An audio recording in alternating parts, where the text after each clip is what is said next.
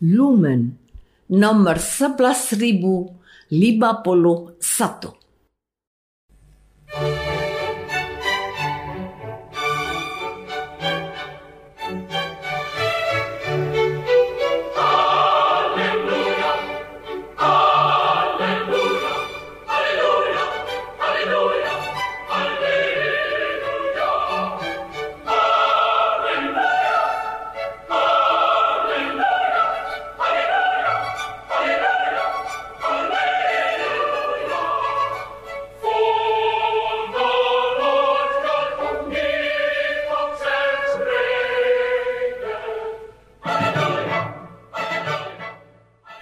Saudara pendengar di segenap penjuru tanah air, selamat bergabung dengan Lumen Indonesia. Lumen Indonesia siap melayani Anda setiap hari. Saudara terkasih, marilah kita bersatu dalam Tuhan kita Yesus Kristus yang tidak berubah dahulu, sekarang, dan selama-lamanya. Allah Sang Maha Rahim mengasihi dan menerima sebagaimana adanya kita Allah Bapa kita di surga senantiasa bersedia menolong, menghibur, dan meneguhkan kita dalam menghadapi segala permasalahan hidup sehari-hari.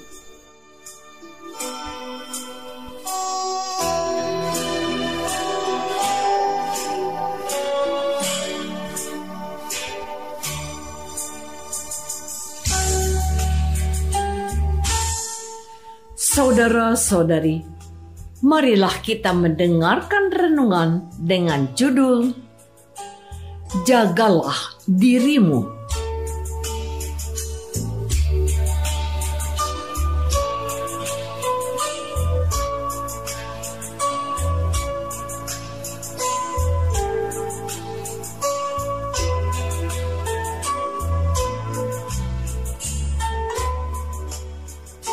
Yang berdasarkan pada Injil Lukas bab 17 ayat 3 dan 4. Jagalah dirimu. Jikalau saudaramu berbuat dosa, tegurlah dia, dan jikalau ia menyesal, ampunilah dia. Bahkan jikalau ia berbuat dosa terhadap engkau tujuh kali sehari, dan tujuh kali ia kembali kepadamu dan berkata, Aku menyesal. Engkau harus mengampuni dia.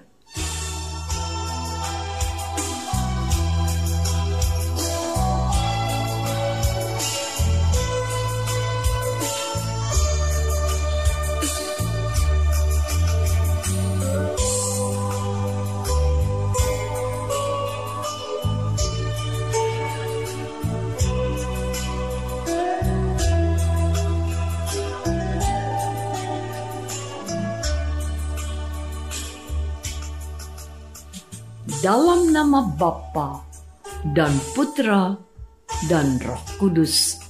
Amin. Saudara-saudari terkasih dalam nama Tuhan Yesus Kristus.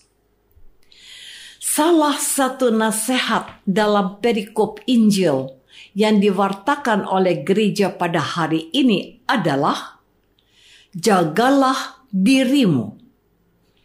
Kita diminta untuk tidak ceroboh dan gegabah dalam melakukan suatu tindakan dan lebih berhati-hati kalau hendak mengambil sebuah keputusan. Singkat kata, Tuhan mau kita menjadi orang yang hati-hati, teliti, dan bijaksana sebelum bertindak kecenderungan yang ada pada kita kalau kita melihat ada orang yang melakukan tindakan salah atau tidak sesuai dengan harapan kita biasanya adalah marah. Bahkan ada tipe orang yang perfeksionis dan dia tidak dapat mentolerir kesalahan sekecil apa pun tindakannya tegas, tetapi terkadang kelewat kasar dan tiada manfaat sekecil apa pun. Anda telah melanggar peraturan yang sudah kita sepakati. Anda tidak taat, silahkan Anda pergi. Namun, ada juga orang yang murah hati dan biasanya orang seperti memberikan teguran atau nasihat kepada orang yang melakukan kesalahan supaya memperbaiki kesalahannya serta tidak melakukan kesalahan yang sama. Tapi kalau Anda masih mengulang kesalahan itu-itu juga, maaf, saudara, Anda juga harus berhenti dari pekerjaan ini di dunia kerja kita mengenal yang namanya SP1, SP2, dan seterusnya. Saudara-saudari terkasih, bagi Tuhan Yesus, orang yang melakukan kesalahan harus selalu diberi kesempatan untuk berubah menjadi orang baik kita tidak punya pilihan lain kecuali satu: memaafkan atau mengampuni. Tuhan Yesus mau kita menjaga diri kita dari amarah atau kekecewaan yang tidak bisa dipadamkan.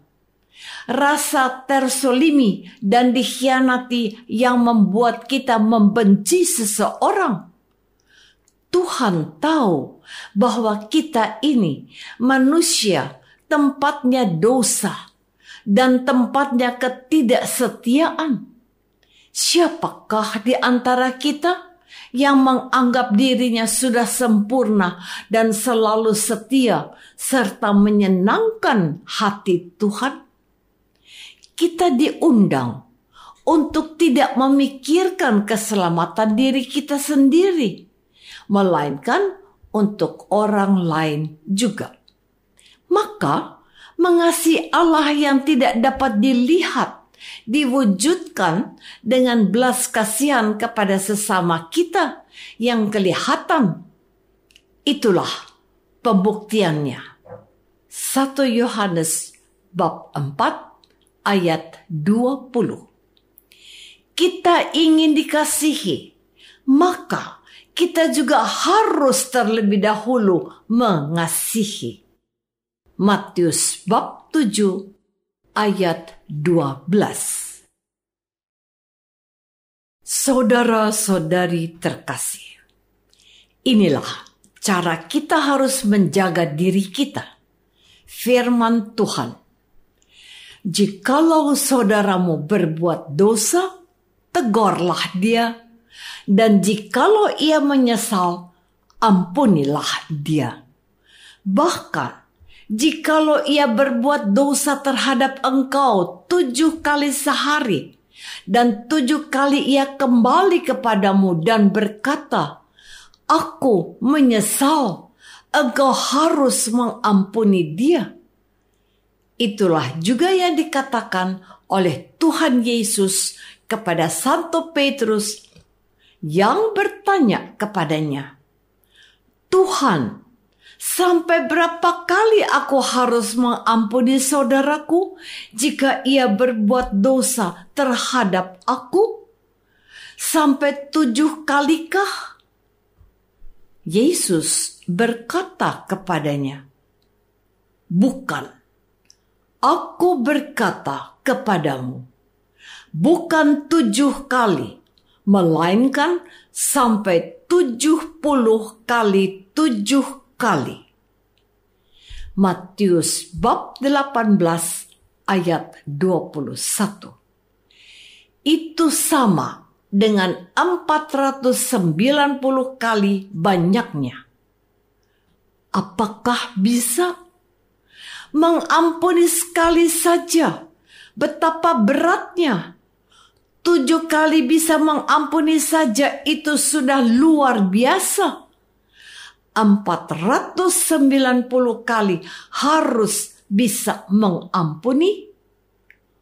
Waduh. Apa bisa?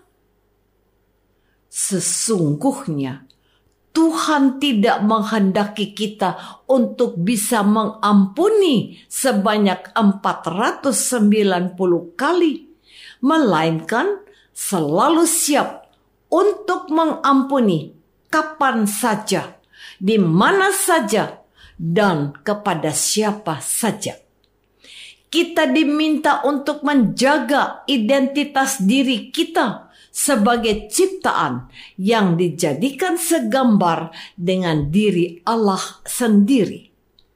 Tuhan Yesus mau kita menjadi penampakan wajah Allah yang berbelas kasih kepada semua orang dan Allah yang maha rahim kepada semua hambanya yang berdosa kepadanya dan mau kembali kepadanya.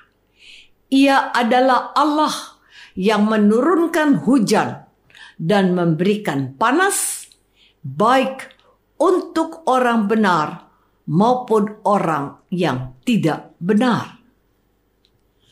Saudara-saudari terkasih, masih ingatkah kita akan perumpamaan Tuhan Yesus tentang anak yang hilang? Anak bungsu itu meminta hak warisnya kepada bapaknya dan ia pergi ke tempat jauh dan hidup dengan berfoya-foya dan dalam kedosaan. Akhirnya dia jatuh miskin. Terakhirnya tidak ada seorang pun yang peduli kepadanya. Bahkan ampas untuk makan babi saja tidak diberikan kepadanya. Ia sadar akan kebaikan hati bapaknya.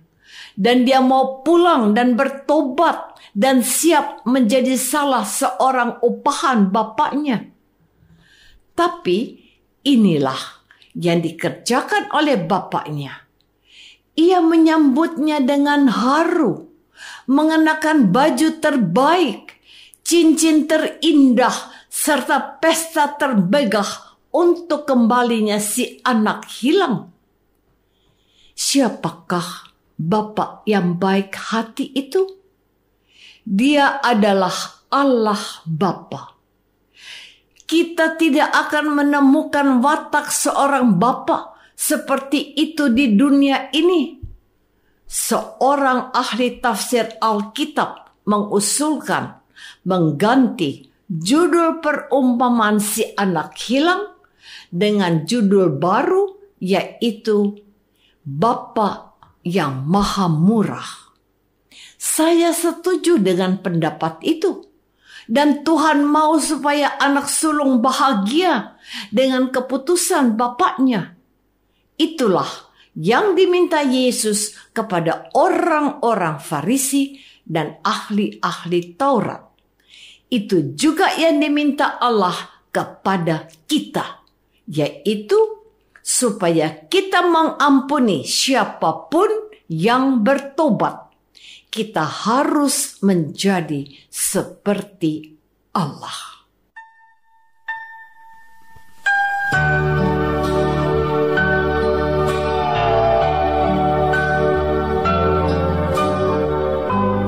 Saudara terkasih, Marilah kita masuk dalam saat hening sejenak untuk meresapkan renungan yang baru saja kita dengar bersama dalam kehidupan iman kita masing-masing.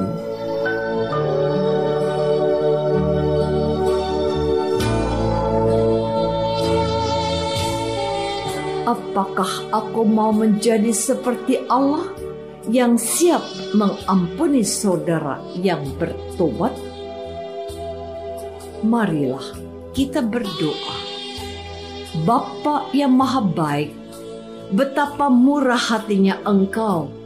Yesus mau kami menjadi seperti Bapa yang sempurna. Bantulah kami untuk berusaha menjadi pribadi yang berbelas kasih kepada sesama kami. Demi Kristus, Tuhan dan pengantara kami. Amin. Semoga kita semua selalu dinaungi dan dibimbing oleh berkat Allah yang Maha Kuasa, Bapa dan Putra dan Roh Kudus. Amin.